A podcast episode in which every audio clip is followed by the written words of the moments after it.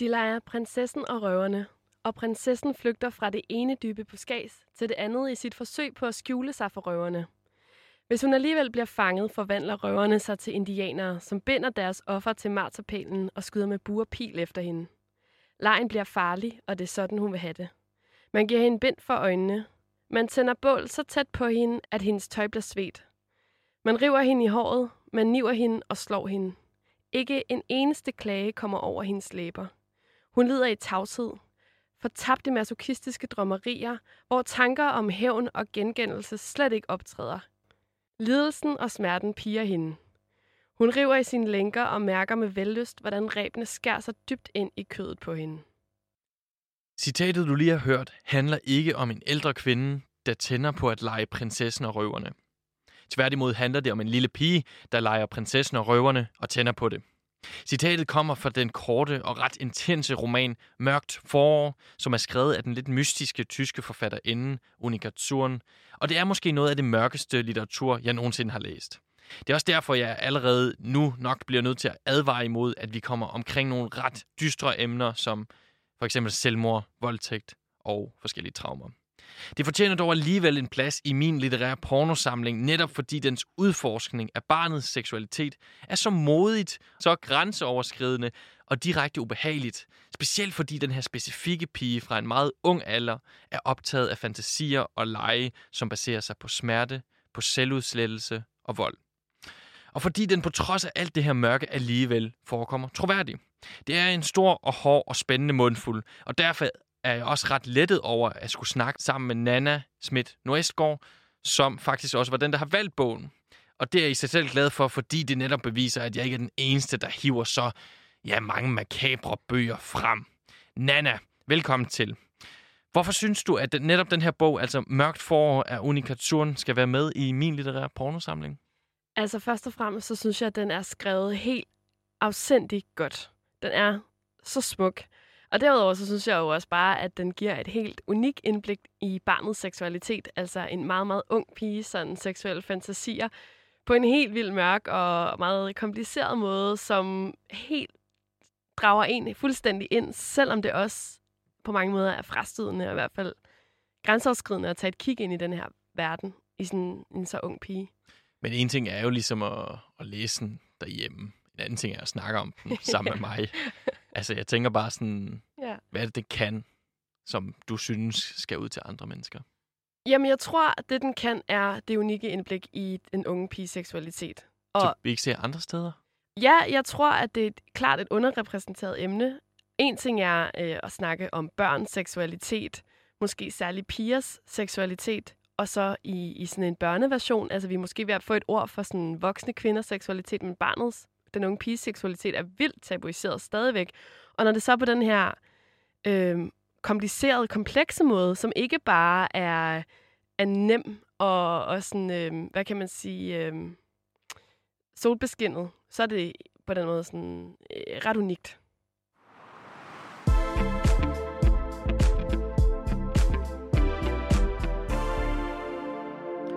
Mørkt forår er som sagt en ganske kort roman, som kun tæller små 51 sider i den danske oversættelse. Og den beskæftiger sig som sagt med den her lille piges seksuelle oplevelser, indtil hun 12 år gammel begår selvmord.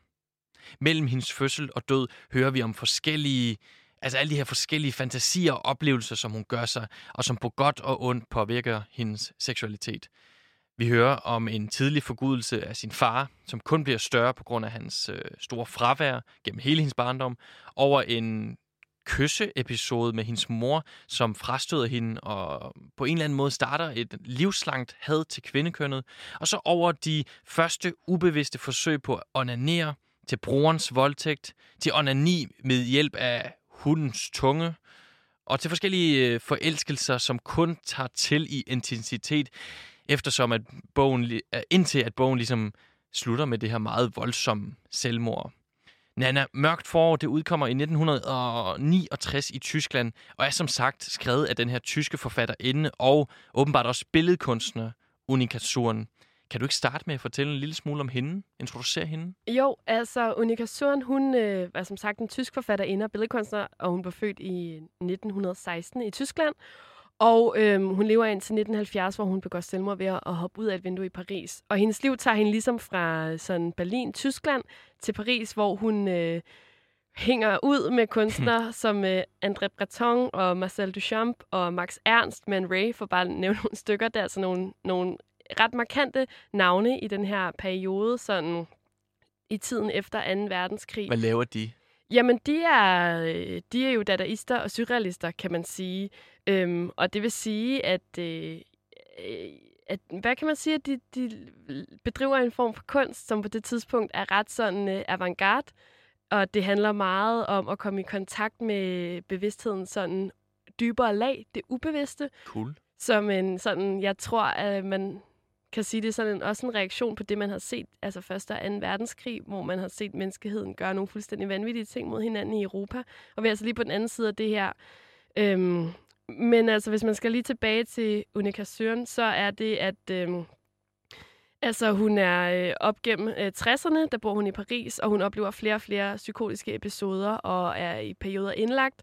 Og øh, så i 1970 som 74, 4, som 54-årig, øhm, der springer hun ud af vinduet i den lejlighed, hvor hun bor sammen med sin partner, kunstneren Hans Belmer. Og hvis man har den her version af Mørkt Forår, som vi har, er der nogle øh, tegninger, som Hans Belmer har lavet, som øh, også er en surrealistisk kunstner, ja. og de er sådan... Øh, ja, sådan øh, figurativ, men uden at, at man helt kan se, hvad det er. Så det er sådan, på den måde, så taler romanen også rigtig godt ind i den her samtid med, med Paris og surrealister ja. og øh, nogle nye sådan, kunstneriske strømninger i Europa. Og igen, det som du siger med, at de efter 2. verdenskrig skal udforske en ny territorie. Det kan man jo sagtens mærke i den her roman, som jo om nogen ligesom udvider grænserne for, hvad man overhovedet kan tale om. Mm. Men jeg tænker altså også sådan et øh, helt konkret, hvordan kommer vi til at snakke om noget så, ja, præcis som du har hentet mod, altså tabuiseret som et barns seksualitet? Altså, Jamen altså, øh, jeg synes noget af det, der udover at romanen er så smuk, at man bare får lyst til at beskæftige sig med den. Den er skrevet så smukt, så beskæftiger, handler den om nogle rigtig, rigtig ubehagelige ting. Øhm, man kan, men jeg tror, man kan læse den på mange måder. Altså, øhm, en, efter sine er den delvis selvbiografisk, yeah. altså baserer sig på noget, hun selv har oplevet. Øhm, og der er jo helt klart et sammenfald mellem den måde, øh, hovedpersonen, pigen i romanen dør, og den måde, Unika Søn selv yeah. dør på. Men ellers altså et selvmord ud af vinduet. Ja, præcis, at springe ud af vinduet. Men jeg synes også, øh, at øh, når man læser den her, så kan man bare ikke undgå at høre psykoanalysen kalde. Øh, Jakob, hvordan har du det med psykoanalysen? Psykoanalysen, altså Freud og Lacan og sådan nogle med, med mennesker. Jamen, øhm, altså jeg har det lidt svært forstået på den måde, at især når man snakker om litteratur, så nogen, er der nogle mennesker, der ligesom ligger deres begreber ned over litteraturen, og nogle gange synes jeg, at de sætter dem for meget i bokse. Ja. Altså det er jo for eksempel Ødipus-komplekset, kender ja.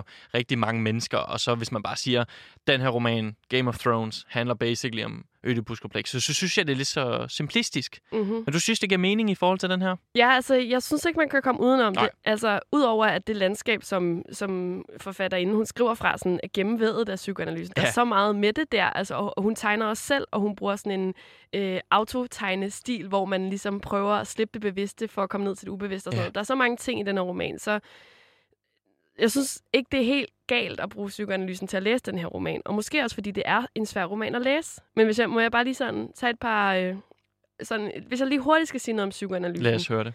Altså, det er jo øh, en teori eller metode, som, som ofte er lidt udskældt, fordi du, som du siger, den bliver hurtigt sådan lidt forenklet på en eller anden måde. Det hele kommer hurtigt til at handle om noget med, at øh, man vil bolde sin far, og, øh, eller omvendt, ikke? Alt jo. efter man er kvinde eller mand.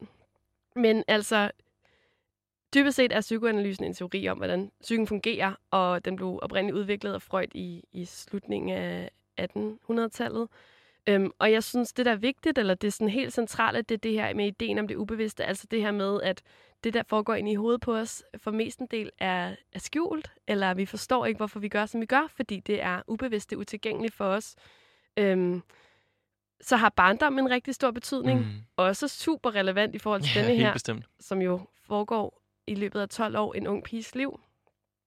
Og det, som også er centralt for psykoanalysen, det er, at, at psyken er formet af det, vi oplever i barndommen.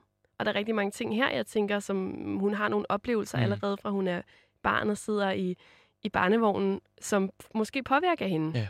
Og også forfatteren Og- udenom. Ja. Og forfatteren udenom. Og så er det også en antagelse i psykoanalysen, at seksualitet og aggression er to meget vigtige kræfter i menneskers liv. Okay. Øhm, og man taler blandt andet om altså, libidoen, altså som er menneskets sådan, drift, øhm, der blandt andet tæller sex, lyst, og så er der dødsdriften, Ja. som også må nævnes her, øhm, som er den her drivkraft i mennesket, der får os til at træffe selvdestruktive valg, altså gøre det, som bringer os tættere på selvudslettelse. Og ja, det, det bliver jo sådan lidt forenklet måske, men jeg synes jo alligevel godt, at man nogle gange gør man noget ved sig selv, som er totalt kontraintuitivt for, hvad der vil være det bedste for en. Og måske kan det blandt andet forklares med det her. Ja, og det er vel også det, vi skal tjekke nu. Altså, vi skal ned i citaterne, vi skal øh, ja, læse nogle øh, af de her passager op for lytterne, så de netop også kan se, hvor meget giver det mening i forhold til det her. Ja, og altså som sagt øh, er det jo lidt nemt, men hvis jeg må læse et citat op. Ja, lad os høre. En sen søndag morgen kryber hun op til sin mor i sengen og forskrækkes over denne store, tykke krop, der allerede har mistet sin skønhed. Den utilfredsstillede kvinde overfalder den lille pige med åben fugtig mund, hvorfra en nøgen tunge bevæger sig ud, aflang som objektet, brugeren skjuler i sine bukser. Forfærdet styrter hun ud af sengen og føler sig dybt krænket. En dyb og uovervindelig afsky for moren og kvinden opstår i hende. Altså, allerede her, der har vi jo et mor-datter-forhold, som er meget spændende. Det kan jeg godt se. Samtidig så, altså nu hæftede mig lige ved det der med, der siger, altså hendes tunge, hende, hun har en fugtig mund, den her mor, hvorfra en nøgen tunge bevæger sig ud, aflang som objektet, brugeren skjuler i sine bukser. Altså, man kunne have sammenlignet det med alt andet, Mm-hmm. men hun går direkte til det her fallers, penis, ja. Ja. som psykoanalysen jo også er ret optaget af. Ja, det må man sige. Fælles objektet. Ja. ja, og jeg tror måske, det er her, at man kan måske man kommer til at tænke på Ødipus-komplekset, fordi at pigen, øh, altså pigen begærer sin far og hader sin mor Fra starten af. fra starten af. Ja. Ja. Altså sådan er det bare, og, og jeg synes, altså pigen har jo selv en tunge, alligevel sammenligner hun morens tunge med noget med storebrorens fallers, Ja. yeah. morens penis på en eller anden måde, så det er, sådan, det er meget fremmed objekt for hende, og det er hun føler sig grænseoverskrevet. Jeg synes, altså på den måde kan man sige, hvad skal man bruge psykoanalysen Ja, ja. til, ikke? Men jeg synes godt nok, den her roman, den kalder på det. Jeg Ja. synes, det er en meget fin sådan, læsestrategi at bruge den. Altså, det kommer du til at teste hele udsendelsen igennem. Vi har som sagt mange flere øh, hvad hedder det, citater, som vi skal læse op, og jeg tror først og fremmest skulle jeg godt tænke mig at få et lidt overblik over, eller indblik i, hvordan der overhovedet bliver talt om børns seksualitet, og hvordan det ligesom træder frem, hvordan man kan sige, at seksualiteten opstår i den her meget unge kvinde.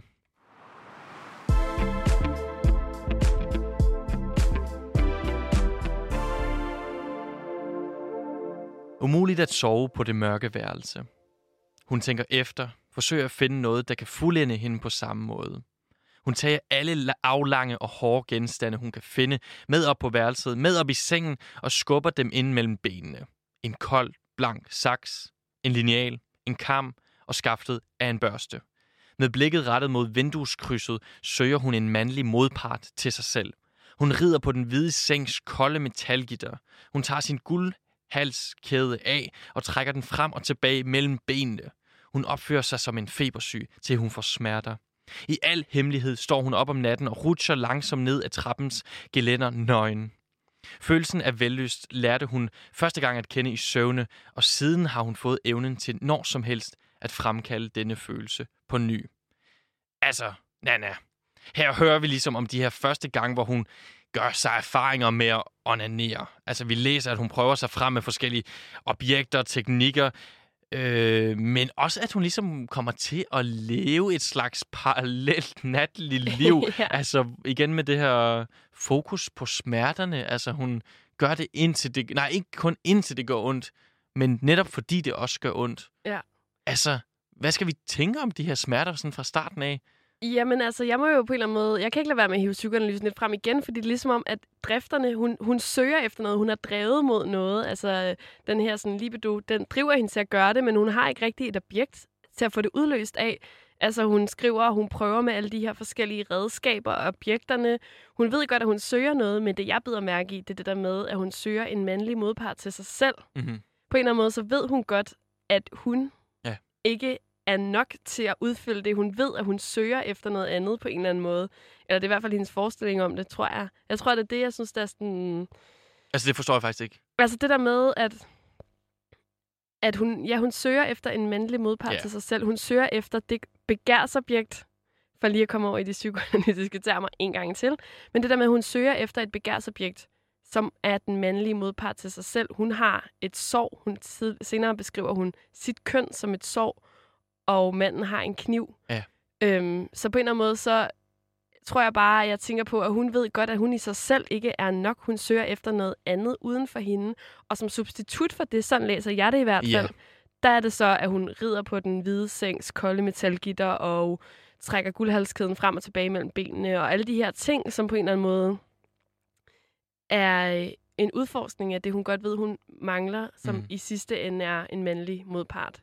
Altså igennem den her udsendelse skal vi også snakke om, hvorvidt er alt det her troværdigt. Altså kan man skrive om et barns seksualitet? Men allerede her, der begynder jeg at være sådan, okay, du siger, Ulrika Suren har været meget i psykoanalytiske kredse gennem hele sit liv. Er det ikke lidt en efterrationalisering, at hun siger til den unge pige, at eller den unge pige kan fornemme, at hun mangler noget, der kan fuldende sig selv i citationstegn. Jeg mener bare, når vi snakker om barnets seksualitet, når jeg snakker om, eller mindes mine egne første erfaringer med for eksempel at onanere, så vidste jeg fucking ikke, hvad jeg Nej. Ville have et eller andet sted. Nej. Jeg tror bare, det var en følelse, jeg gik efter. Altså sådan intuitivt, I don't know. Jamen, det tror jeg er en meget god pointe. Altså, jeg tror helt klart også, at, at følelsen kommer før det, hvor man får fantasien ovenpå. Og jeg Ja. tror, at fantasien, den seksuelle fantasi, er noget konstrueret, noget man har lært gennem barndommen og gennem altså, det samfund, vi lever i. Der er nogle ting, der er acceptable, og noget, der ikke er. Ja. Øhm, så jeg tror da helt klart, at der er nogle, nogle ting, der kommer før. Øh, men, men jeg tror, ah, jeg synes, det er sgu svært at sige. Altså sådan, tror du ikke altid, ej, fra meget, meget tidligt, og nok også tidligere, end man helt er klar til at indrømme, at man godt har vidst, at der var andet end den sådan, nydelse, man kunne give sig selv. Tror du ikke det? Nej, ikke nødvendigvis. Jeg tror, jeg var meget Kom. optaget af... Fra meget tidligt. Ah, men... Ja, men det kan godt være. Altså, Det er vel også derfor, altså vi kan ikke finde ud af, hvad vi skal mene om det, og det er her, hun tilbyder, altså hele den her roman, tilbyder ja. en slags... Men jeg lader os da snakke om vores egne seksuelle første oplevelser. altså, Nej, jeg tror i hvert fald bare det der med, at jeg tror, at den kropslige følelse kommer før man forstår at, at sætte nogle sådan, fantasier på. det er jeg meget enig i. Ja, ja. helt sikkert.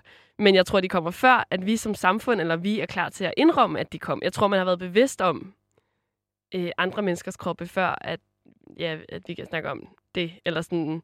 Men det er jo igen det der med, sådan, hvordan ser vi på børns seksualitet? Altså sådan, det bliver, det ender tit, det er i hvert fald meget tabubelagt at snakke om sex, når det handler om børn. Ja. Altså børns tanker om det er, det er vildt svært at snakke om, synes jeg. Nej, men det er det helt bestemt, og jeg kan også mærke, at, at, at, hvad hedder det, at når man gør det, altså fordi man kan jo godt benævne, ja, der er noget seksuel aktivitet, og det er, er meget individuelt, hvornår mm. det ligesom starter, men man kan ikke snakke om det i sådan en øh, clear-cut måde, forstået på den måde, at når man der er en seksuel lavalder, derefter kan man blive udsat for alt muligt, eller, altså du ved sådan, Ja. så kan man sælge reklamer om øh, ting, øh, sexlegetøj, I don't know, Ja. til den her målgruppe, så længe de er over det. Men inden da, der er det ligesom om, det er udforsket, og det skal vi ikke blande os i, Nej, ikke også? Jo. Og det er det, jeg tænker, at det, det, det, der er så spændende ved den her bog, at den tager det der spring. Den er fucking ligeglad med, at vi har sat den seksuelle lavalder ved det og det år et eller andet sted. Men i virkeligheden er det jo også sådan en, er det så mindre uskyldigt, hvis man forestiller sig for eksempel at være en pige, der har sex med en, med en mand? Er det så mindre uskyldigt, end at bare udforske kroppen som sådan? Altså, øh, der er sådan på en eller anden måde et, et skæld mellem kroppen og, og så sådan fantasierne. Og, altså, vi talte tit om det, dengang jeg var medhjælper i en børnehave. Ja. Fordi nogle gange var der nogle øh, af pigerne, som sad og knuppede, altså sådan stimulerede sig selv Ja. ved at bevæge sig frem og tilbage. Øhm, og vi talte meget om, hvordan man skulle snakke med børnene om det, fordi det er jo i sig selv uskyldigt. Altså, de Ja. finder ud af, at det er dejligt, det føles godt, hvis man gør det. Men det går ikke, at, at det er det eneste, man sidder og laver nede på legepladsen. Og det går ikke, at man ikke finder ud af, før man når en vis alder, og måske er den alder altså måske det allerede for sent i børnehaven at sidde og knuppe på stolen, mens man spiser frugt. Det bliver allerede, allerede der bliver det seksualiseret. Mm. Det stopper med bare at være noget, man gør for kropslig nydelse, ja. så, så bliver det så putter man skammen på det. Og vi Hvis taler man meget, ser det udefra. ja, altså som de voksne, og vi snakker Ja. meget om, hvordan skulle vi sige til dem, at de ikke skulle gøre Ja, det. For du skal heller ikke shame dem. Nej, præcis. Man eller skulle, nemlig, skabe en bevidsthed Nej. om. man skulle ikke installere skam i dem, men på den anden side skal de jo på et tidspunkt lære, at der er nogle ting, som man gør nogle steder i nogle kontekster, og man skal ikke gøre det, mens man sidder i bussen, eller man skal ikke gøre det, Nej. mens man sidder og spiser aftensmad med sine forældre. Man skal gøre det, altså... Men er det ikke noget, vi har besluttet? Jo, og det er noget, vi har besluttet. Og det var også At vi derfor, ikke skal gøre det i bussen? Ja, og det var også derfor, vi synes, at det var så svært, hvordan man skulle snakke med børnene om det. Og jeg har ikke noget godt bud på det, men er der ikke også mange, der siger det her med, at hvis der ikke er forbud, så er der ikke nogen nydelse, så er der ikke nogen spænding. Altså hvis man bare får lov til at gøre alting hele tiden, mm. så er Mm. der ikke noget spændende ved det, så er der ikke nogen forløsning eller tilfredsstillelse, ja. når man så opnår det. Ja. Så måske det er derfor, vi ikke skal sidde og knuppe i bussen. Det er så, vi kan gå hjem og knuppe. Ja. Men når man så... Fordi lige om lidt skal vi også snakke om masochisme. Altså, der er et spor, tykt spor af masochisme i den her roman. Og der er jo mange masochister, der siger, for ligesom at introducere, hvad det er. Mm-hmm. Altså den her øh, slags nydelse ved at føle sig underkastet, ved at føle skam nogle gange, men også at føle smerte. Mm. Der er nogen, der siger, at det kommer netop, fordi der findes vold i vores samfund, men vi ikke i tale sætter det, fordi det bliver for, et tabu på en eller anden måde. Ja. Så er det noget, vi internaliserer som en lyst. Og på den måde, så er det, du lige sagde med, at vi, vi skulle have det for ligesom at... Altså, man skal forbyde noget, for at man kan tænde på noget andet derhjemme. Altså, så bliver den jo lidt mudret, fordi Ja. det her bliver lidt destruktivt. ja, men det er måske en anden snak. Altså, jeg tror, vi lige skal tilbage til det her med, hvordan oplever og, øh, hvad kan man sige, bliver det her barn introduceret? Hvordan kommer de her tanker, ikke kun om hendes egen seksualitet, men også om køn i sig selv? Og jeg læser lige et citat op. Der findes altså mænd og kvinder. De beskæftiger sig med forskellige ting. Når hun ligger på sit værelse og skal sove, betragter hun vindueskrydset. Krydsets form får hende til at tænke på en mand og en kvinde. Den lodrette øh, linje er manden, den vandrette linje er kvinden. Punktet, hvor de to linjer mødes, har en hemmelig betydning. Parentes start. Hun ved intet om kærlighed. Parentes slut. Mændene går med bukser, kvinderne i kjoler. Hvad, gem- hvad der gemmer sig i bukserne, lærer hun ved at betragte sin bror. Det, hun ser mellem hans ben, når han klæder sig af, minder hende om en nøgle, og hun bærer selv låsen i sit skød. Som alle andre børn opdager hun formålet med de to køn. Ubemærket og alene leder hun efter afslørende billeder i sin fars bibliotek. Hun finder konversationsleksikonet og opdager nøgenbillederne, der ligner hende og hendes bror. Nu begynder en lang periode, der står i det mandlige krops tegn. En fuldkommen fascination. Hendes far, som hun jagter nysgerrigt, mens han klæder sig på, fornemmer hendes ønske om at opdage det forbudte og skjuler skamfuldt sit køn for hende. Men hun plages af en håbløs nysgerrighed. Altså, vi har snakket en lille smule om det her had til moren og, kvin- moren og kvindekønnet, men her hører vi også om en fuld, den fuldkommen fascination for alt, hvad der har med mænd at gøre. Altså, hun forguder sin far fra første øjeblik, specielt fordi han gennem hele hendes fra, øh, barndom er fraværende. Altså, mm, der er faktisk en meget smuk beskrivelse, som man gerne vil læse op, øh, hvor der står, han gør sig fjern, og den, der gør sig fjern, bliver savnet. Men er det her ikke, hvad man vil kalde et klassisk daddy-issue? Øh, altså, hun tænder vel hele romanen igennem på ældre mænd. Jo, altså det vil jeg helt klart sige. Der er jo klart noget med det der med, at øh, netop den, der ikke er der, kan man forestille sig alt muligt omkring. Ikke? Og hendes far er jo, han er, virkelig, han er der ikke særlig meget. Han kommer nogle gange som barn og sådan kaster hende lidt op i luften og griber hende igen, og hun har fuld tiltro til ham, og Ja. han er denne her mystiske, guddommelige og ophøjet skikkelse, som... Øh, men, og jeg tror, det er det, og det synes jeg er en ret interessant ting igennem hele den her bog. Lige så snart, at hun opdager, at han har sådan nogle pornomagasiner inde på sit kontor, så bliver han forfladet han falder ned fra den her bitte stal, man sætter dem op på. Mm. Så på en eller anden måde, så er det sådan, han, kun når han er fjern, og så kan hun forestille sig alt det her.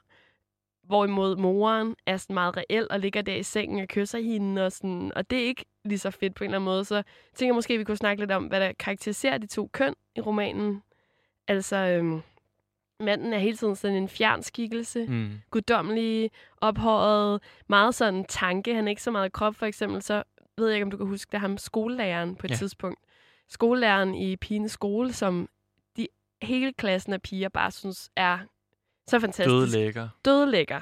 Og øh, han, Spændende. han er også? spændende, han kan recitere digte, og han er sådan... Han er totalt ophøjet på en pedestal for dem, og, og pigen er også lidt udvalgt for ham, fordi Ja. hun er rigtig dygtig i skolen. Men øh, en dag så bliver hans kone gravid, og hun, øh, konen henter øh, læreren ud fra skolen hver dag, de ser, at hun er gravid, og så er det ligesom om, at, at så derefter bliver læreren, så pludselig går det op for dem, at han er jo en mand, altså han Mm. har jo også Lyster. lyster. begær. Han har også den der øh, nøgle til deres lås, ikke? Han har også kniven, når de har sovne. Og så på en eller anden måde, så, så begynder de at drille ham. Så bliver det for fladigt for dem, og så Ja. driller de ham. Og Ja. det synes jeg også bare er sådan en meget sigende ting, det der med, at, at lige så snart de falder ned fra pedestal og bliver kropslige og ja. gør nogen gravide og boller, de ser, hun ser deres pik og sådan noget, så bliver det sådan, så er det ikke lige så spændende, som når det bare er fjernt og ophøjet. Og det er det, du mener med moren, ikke? Også du siger, at hun er jo hele tiden til stede og, og skuffer den her unge pige, både fordi hun er så fysisk også, men, men ikke rigtig kan, eller har hele det her intellektuelle, fjerne blik på sig. Ja, det Det tror jeg jeg. sagtens se. Ja, hun er for nær på en eller anden måde. Ja. Og sådan, ja, for grænseoverskridende kommer for tæt på hende. Ja.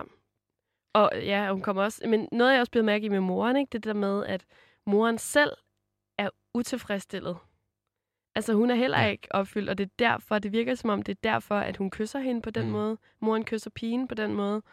Øhm, på en eller anden måde igen, altså sådan, er det bare det her med, at, at moren heller ikke oplever, at hendes begær møder et rigtigt objekt, hvor det kan blive tilfredsstillet mm. på en Mm. eller anden måde. Det, hun har heller ikke rigtig fundet ud af, hvad, hvad hun skal gøre med sin, med sin lås. Men er det så her, vi laver sådan en stor samfundsanalyse af, at kvindekønnet generelt er utilfredsstillet i den her verden på en eller anden måde? Ja, altså jeg vil da nok være tilbøjelig til at sige, at udover at man kunne bruge psykoanalysen til Ja. at læse den her roman, så vil jeg klart også læse det på sådan en, en samfundskritisk måde, Mm. hvor jeg vil sige, at, at øh, der er ikke plads til kvinden i det her. Altså der er hele tiden øh, er kvinden, der er ikke plads til det feminine. Det kvindelige er ikke atroværdigt. Det er ikke godt at være en. Nej. kvinde i den her roman. Det er ikke attraktivt på en eller anden måde. Øhm, og, og kvindens køn er et sorg og sådan noget. Så der tænker jeg, at det vil, jeg vil helt klart læse det som en kritik af, af den måde, der ikke er plads til kvinder i den her verden på. Men der er plads til mænd. Rigtig meget plads til mænd.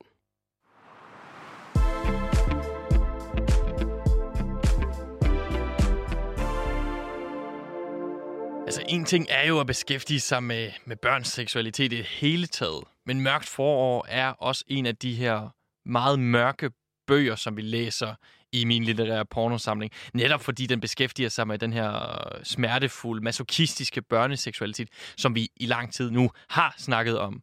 Og som sagt, jeg er glad for, at du har valgt den her bog, Anna, så får du også lov til at læse nogle flere citater op i dag. Så det synes jeg bare, du skal kaste ud i. Når Frans kommer på besøg, får han hende nogle gange til at le, så hun kommer til at tisse i bukserne. Hunden tiltrækkes af lugten og stikker hovedet mellem benene på hende. Det giver hende en ny idé. Hun går ned i kælderen, hen til hundegården og lægger sig med spredte ben på det kolde betongulv. Kulden gør nydelsen endnu stærkere, når hunden begynder at slikke hende mellem benene. Hun bliver ekstatisk og vrider sit skød mod den tålmodige tunge.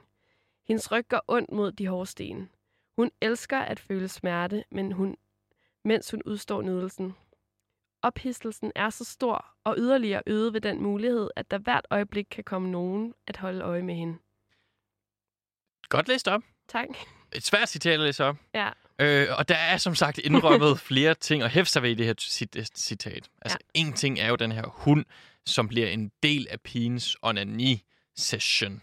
Øh, men en anden ting er også hele det her smerte, nydelse. Altså, hun ligger på betongulvet og kan faktisk godt lide tanken om, at der måske er nogen, der finder hende i gang med den her lidt nedværdigende, eller det kan godt være, at hun allerede opfatter det som det på det tidspunkt handling. Øh, men kan man ikke godt tale om det her som masochisme? Jo, altså jeg synes næsten også, der er nogle andre citater i bogen, som viser det endnu mere. Blandt andet det første, jeg læste op, det her med, at, at jo mere rebene skærer sig ind i hendes hænder, jo bedre er det, jo vildere Ja. lejen bliver. Det, det tænder hende, at det, når det bliver vildt og farligt, og de niver og sparker og slår hende og, og behandler hende virkelig, virkelig dårligt, så skal hun være stoisk, og så skal hun øh, gøre det på den måde. Det, Ja. ja, så skal hun udholde det. Øh, jeg ved ikke, altså, det er så svært ikke at komme til at tale om det, som om, at der er noget galt med at have det sådan her. At det bliver sådan lidt patologisk. Altså, man er lidt sådan der, det er fordi, enten er det fordi, du lever i en ond verden, som ikke mm. Giver plads til feminin seksualitet, eller også er det fordi, du har oplevet traumer i din barndom, eller også er det fordi, at, at du nyder det her, men, men det gør hun jo. Og... For det spændende ved den her bog er jo netop, at hun ikke judger. Altså, hun går ikke ind og laver Nej. konklusioner og siger, og så på grund af det her, der faldt jeg ned i en nydelse af smerte et eller andet sted. Altså, det bliver bare serveret for os, og så er det næsten op til os at læse det. Helt vildt. Altså, det er jo i hvert fald helt vildt tabuiseret menneske-dyr-relationen er, er, er jo ret grænseoverskridende og mærkeligt at læse. Eller sådan... Ja, hvordan har du det, når du læser sådan et citat? Jeg tænker, øh, jeg tænker, at det er meget tabu, at, øh, at øh, på en eller anden måde have seksuel omgang med et dyr. Og Mm. det er en mærkelig ting øh, at læse om, men øh, jeg synes også, der er et eller andet med, at hun bare sådan reducerer dyret bare til en ting, hun kan bruge til sin egen nydelse på en eller anden måde. Og, og netop det her med, at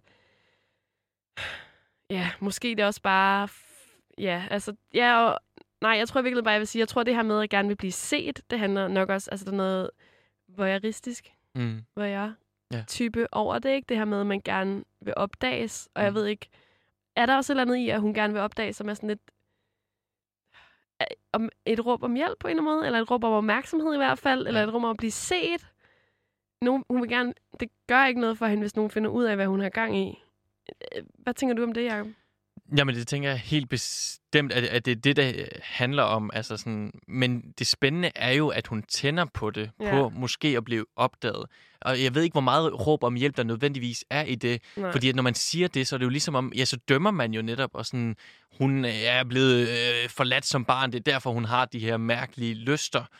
Øhm, og det er det, der er så svært ved den her bog. Altså, hvordan skal man tale om masochisme, altså sådan smerte, og så et barn Ja. på den anden side, som jo er jo skyldige mennesker.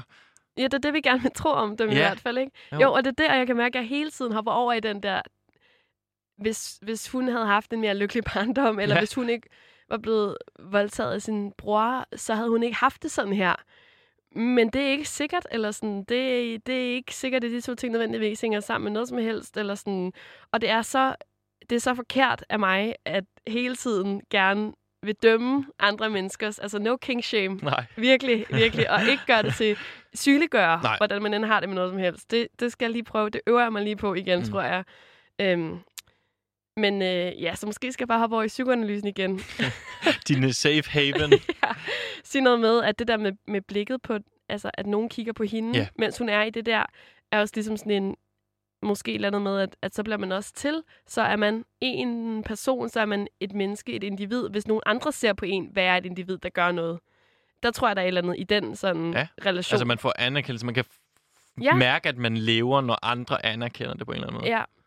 Og ja, det er jo også en gennemgående ting i romanen, at det her med, altså, livet er intet uden smerte. Nej. Eller uden, øh, er det ikke smerte, hun siger? Jo, lige præcis. Eller for, også et andet skidegodt citat. Hun elsker at føle smerte, mens hun udstår nydelsen. Altså det, vi lige har læst op et eller andet sted. Hun udstår nydelsen.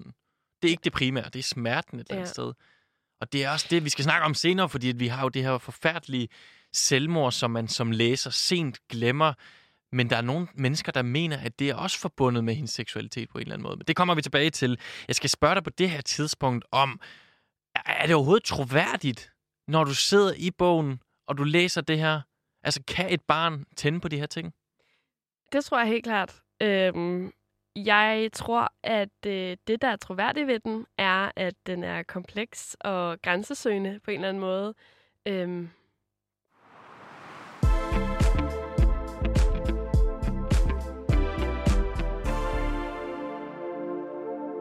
Ja, vi som snakker som sagt om øh, Mørkt forår, skrevet af den tyske forfatterinde Uni Og på et tidspunkt i den her roman, der sker der noget helt forfærdeligt forstået på den måde, at øh, den her pige, som er øh, fortæller, øh, ikke fortæller, men den her som pige, som vi følger, hun bliver voldtaget. Hun er 10 år på det tidspunkt, og hun bliver voldtaget af sin bror, der er 16. Jeg tænker, vi lige læser passagen op. Det regelmæssige, beskyttede liv i familien er for længst blevet kedeligt, og alt er tilladt, tilladt i forsøget på at fastholde ophidselsen. Livet er ubærligt uden ulykke.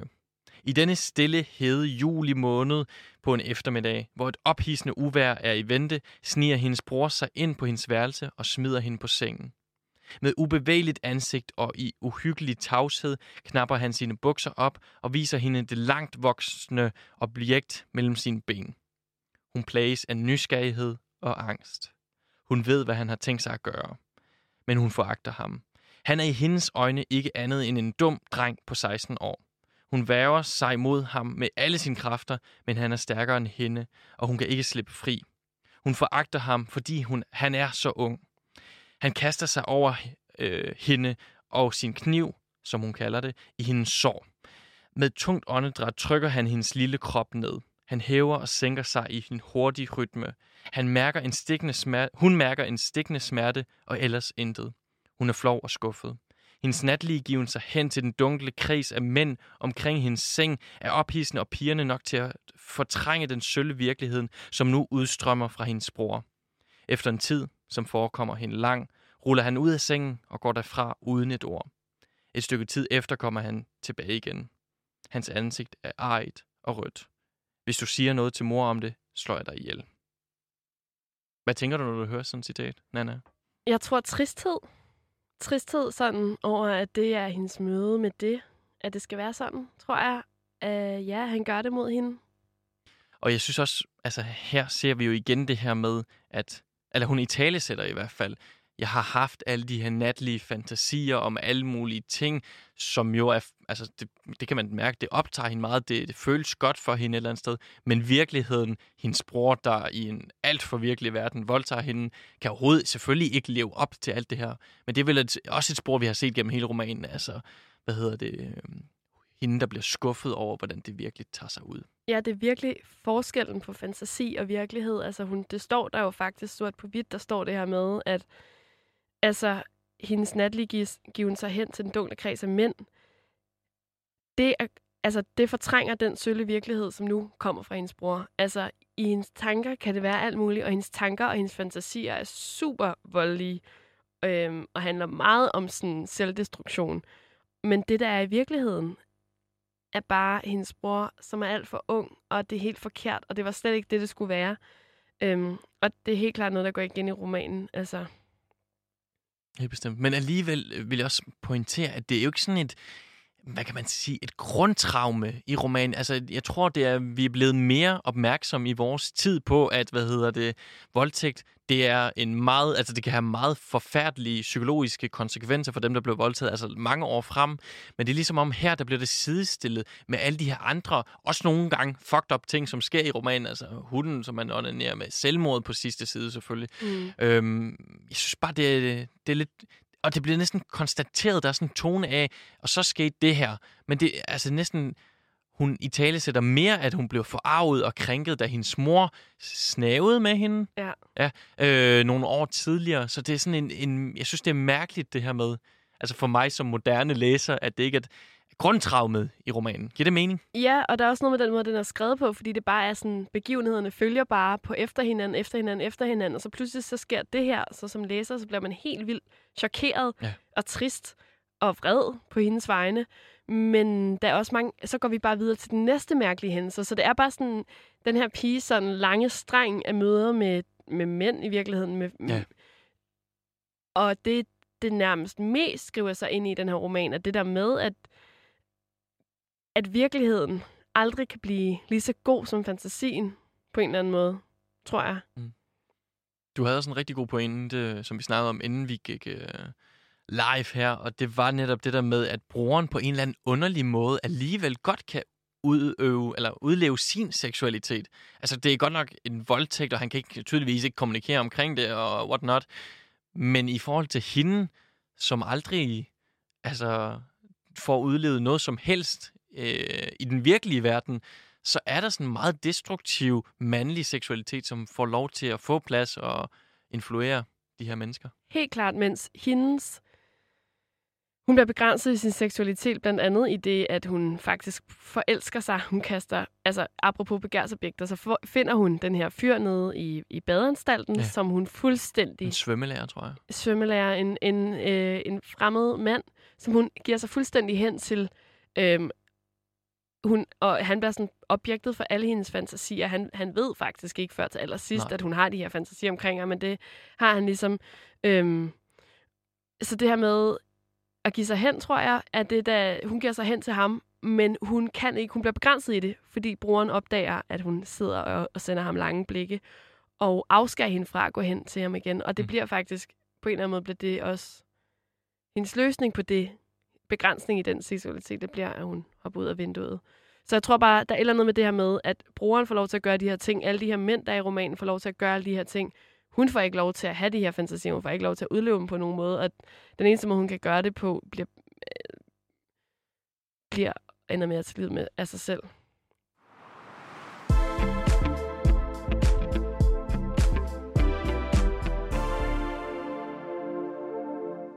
Inden vi skal til sidst snakke om det her selvmord, så kunne jeg godt tænke mig lige kort at vende tilbage til, hvordan at den her roman øh, omtaler de fantasier, som hun også har.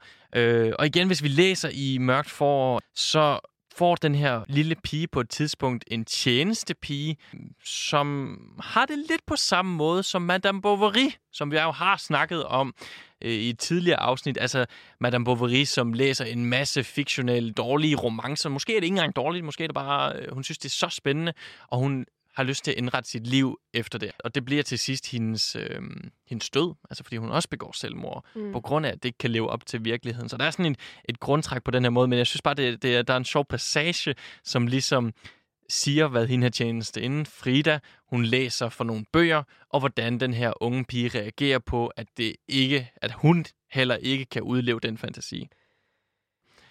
Efter aftensmaden lægger Frida sig i sengen på sit værelse og læser i en tyk bog, der hedder Slås Stoltenberg. Der er et flot billede på omslaget. Den unge, smukke grevinde er klædt på til jagt og rider på en grå hest. En grøn fjer vejer i hendes hat. Hun har en falk siddende på skulderen. Hendes elsker venter i skjul af buskaget. Frida har taget kjolen af. Den lille pige lægger sig på Fridas mave og trykker sin mund mod Fridas læber for at fange røgen. Frida tillader alt. Hun lader sig stryge, kysse, trække i håret og kilde på fodsålerne. Frida er 18 år gammel og vil gerne være skuespillerinde. Desværre har hun en hæslig kæreste. En ældre mand med vorm og hårtab og bil. Han henter hende hver søndag eftermiddag. Barnet så gerne, at Frida var gift med en skøn, skøn ung prins og boede sammen med ham på Stoltenberg Slot. Jeg synes bare, det er så grineren det her med, der er et flot billede på omslaget, og så ser vi hele den her idealiserede verden af en øh, ung grevinde, der har en falk på skulderen og skal ud og score sådan Ja. midt om natten. Og så den unge pige, der blev skuffet over, at det ikke kan ske i virkeligheden. Ja, det er meget sådan, øh, øh, på en eller anden måde, det er sådan lidt sådan, okay, barnet, øh, sådan voksenverden, det går op for hende, at den er bare ikke så fed, som man skulle tro. Altså, så er det bare en, en tyk mand med vom og hårdtab, der kommer. Det, det, er, en, det er den eneste Stoltenberg, man kan få. Altså, hvad Ja. fanden er det for noget lort? Skuffet. Skuffet. Men også- skuffet. Også over, at de fortaber sig i sådan nogle fantasier, som jo er uvirkelige. Det er vel også det, hun forstår her. Ja, det er det vel i virkeligheden, ja. At, at også voksne har brug for fantasier. Ja. Man kan Har du brug for fantasier? Altså, at- 100 procent. Ja. Men jeg tror også, jeg tænker meget der med, at, at fantasi er fantasi, fordi de er fantasier, og ikke virkelighed. Mm. Og det er okay, eller sådan, at det er netop fantasiens... Sådan, det, det, det er derfor, den er, er der. Det er den, for man kan forestille sig ting, og det er ikke altid, man behøver at udleve dem på en Ja. eller anden måde. Ikke?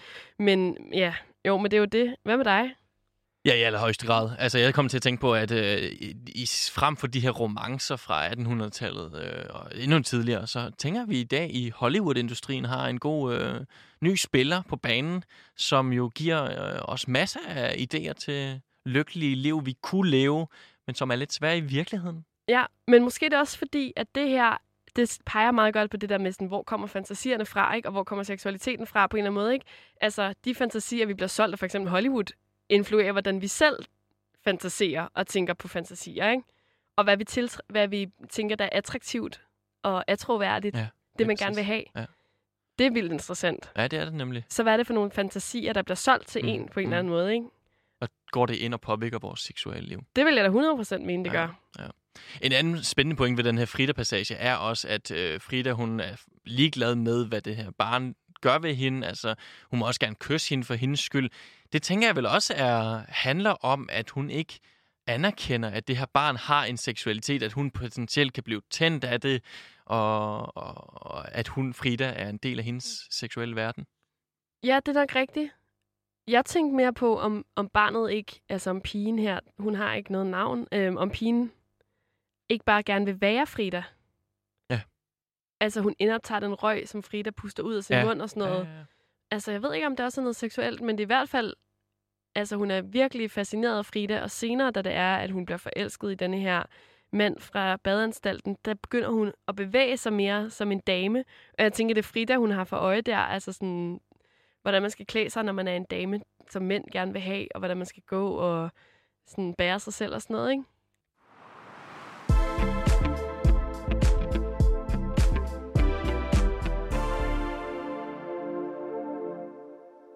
Hun kravler op i vindueskammen, holder sig fast i snoren til skåden og betragter endnu en gang sit skyggebillede i spejlet. Hun finder billedet fortryllende, og et spor af fortrydelse blander sig i hendes ubeslutsomhed.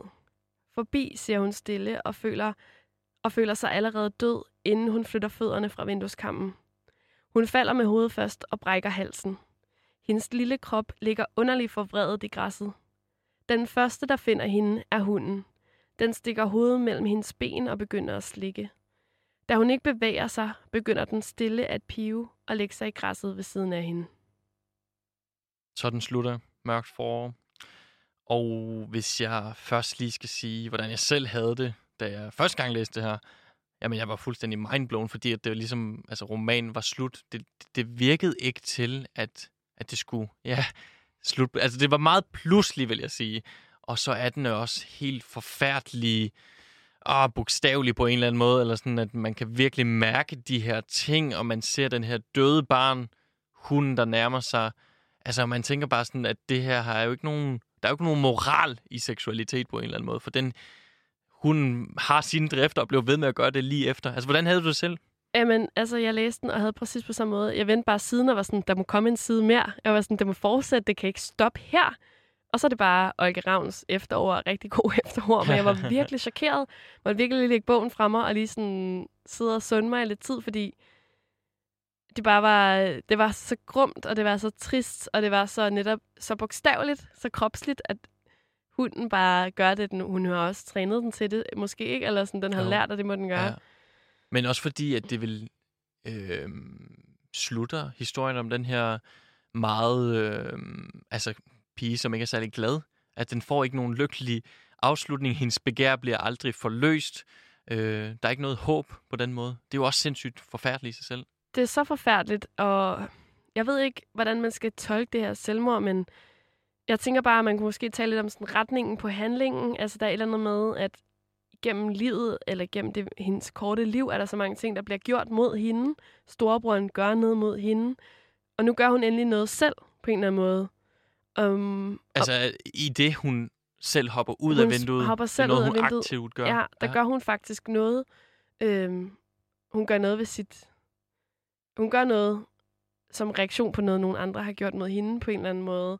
Øhm, og jeg tænker måske også det her med, altså, der er mange ting der i den her roman, der handler om forholdet mellem mænd og kvinder og magtforholdet. Øhm, der er blandt andet også det her med, at øh, kvindekønnet er et sår, om mandens er en kniv, ikke? Og det tænker jeg peger meget godt, hvis man skal rette en eller anden form for feministisk kritik af det Ja. her, ikke? der peger meget godt på retningen. Altså, hvem har agents, og hvem kan gøre hvad mod hvem, ikke? Altså, mænd har evnen til at Mhm. mm. kvinder. Øh, og hvad kan kvinderne egentlig gøre? Ikke specielt meget. Nej. Og det, Så, så du ser den som en slags modstand også? ja, det tænker jeg Ja. lidt. Og det, det er også sådan lidt sådan, Olga Ravn, hun læser det i Ja, efteråret, ikke? At, at hun ser på det her kryds Mm. i vinduet mellem sprosserne i vinduet, hvor at den lodrette er en mand, og den vandrette er en kvinde, og det springer hun ligesom ud igennem, Ja. ja. som sådan en måde at springe rammen for Den måde, man forstår køn. køn på og ja, seksualitet. Men er der også noget seksuelt i det? Altså, Ja. fordi jeg tænker det der med, jamen, som du siger, det er noget, hun aktivt gør selv. Øh, og altså, der er en eller anden underlig måde, hvor selvmord ligesom er forbundet med nydelse. Altså på fransk siger man jo den, øh, den lille død om orgasmen, når man kommer, basically. Og hun, vi hører jo igen og igen, at hun siger, at livet er ubærligt uden ulykke. Men er der noget seksuelt over det også? Der er i hvert fald helt klart noget seksuelt over døden igennem hele den her roman, og mange af hendes fantasier handler om, at hun til sidst får skåret halsen Ja. over, øhm, fanget et eller andet Ja. sted, eller som det første citat med indianerne, der piner hende. Øhm, så der er helt klart et eller andet med det helt, den fuldstændig selvudslættende, altså dødsdriften ført helt til enden, har en anden form for nydelse for hende. Og hvorfor tror du det? Det ved jeg ikke. Nej. Det ved jeg ikke, måske fordi Jeg kan bare ikke forstå, hvordan det kan være erotisk på nogen måde, eller det kan tænde. Måske, okay, nu bliver det lidt langhåret, ikke? Ja. Men måske er det fordi, at seksualiteten netop handler om det tabubelagte, det fremmede, det man ikke, det ukendte, ikke? Ja. Det man ikke ved, hvad er. Og den sidste store hur- hurdle, som vi ikke ved, hvad er, Nej. er måske døden. Ja, okay. Så måske er der noget erotisk eller pigerne i tanken om at, at stifte bekendtskab med det absolut ukendte, som er døden. Men ligesom alle mulige andre fantasier, så er det kun i fantasien, Ja. at man kan udforske døden. Fordi hvis man faktisk udforsker døden, Så er det slut. så er det slut. og så kan man ikke Ja. opfatte det eller erkende, hvordan det var. Så jeg tror, det er nok det, der er, det er at gå helt til, græ- til grænsen af det, man kan erkende, det, man kan erfare i det her liv. Ikke? Der er døden det sidste. Øh, så jeg tror, det er nok den leg med ja, det. Ja, ja. Og det spændende er jo også, at forfatteren, Unika Suren, altså knap et år efter begår selvmord. Altså sådan, og, og man kan åbenbart læse sig til, at, at hun har haft flere selvmordsforsøg tidligere. Altså det er, det er jo et tema, der er gået igen meget konkret i hendes eget liv. Og så tænker jeg bare at, at udleve den i den her lille pige. Det er simpelthen Meget voldsomt ved det. ja, helt vildt. Og det Jeg ved er, ikke, hvad jeg skal tænke om det. Nej, det er så grumt. Og det er det, altså... Det er måske også derfor, jeg bliver ved med at vende tilbage til at læse den her, altså gennem psykoanalysen, og læse den lidt sådan patologisk, og læse den lidt sådan sygdomsagtigt, Ja. ja. der med, at, at det kan jo ikke være rigtigt, at den eneste måde at udleve sin seksualitet, når man er en 12-årig pige, det er at springe ud af et vindue. Altså, det, der må være noget i det, der er forkert. Jeg får Mm. lyst til at sige forkert. Ja. Det kan ikke være rigtigt, at Nej. hun ikke kan opnå det på en anden måde.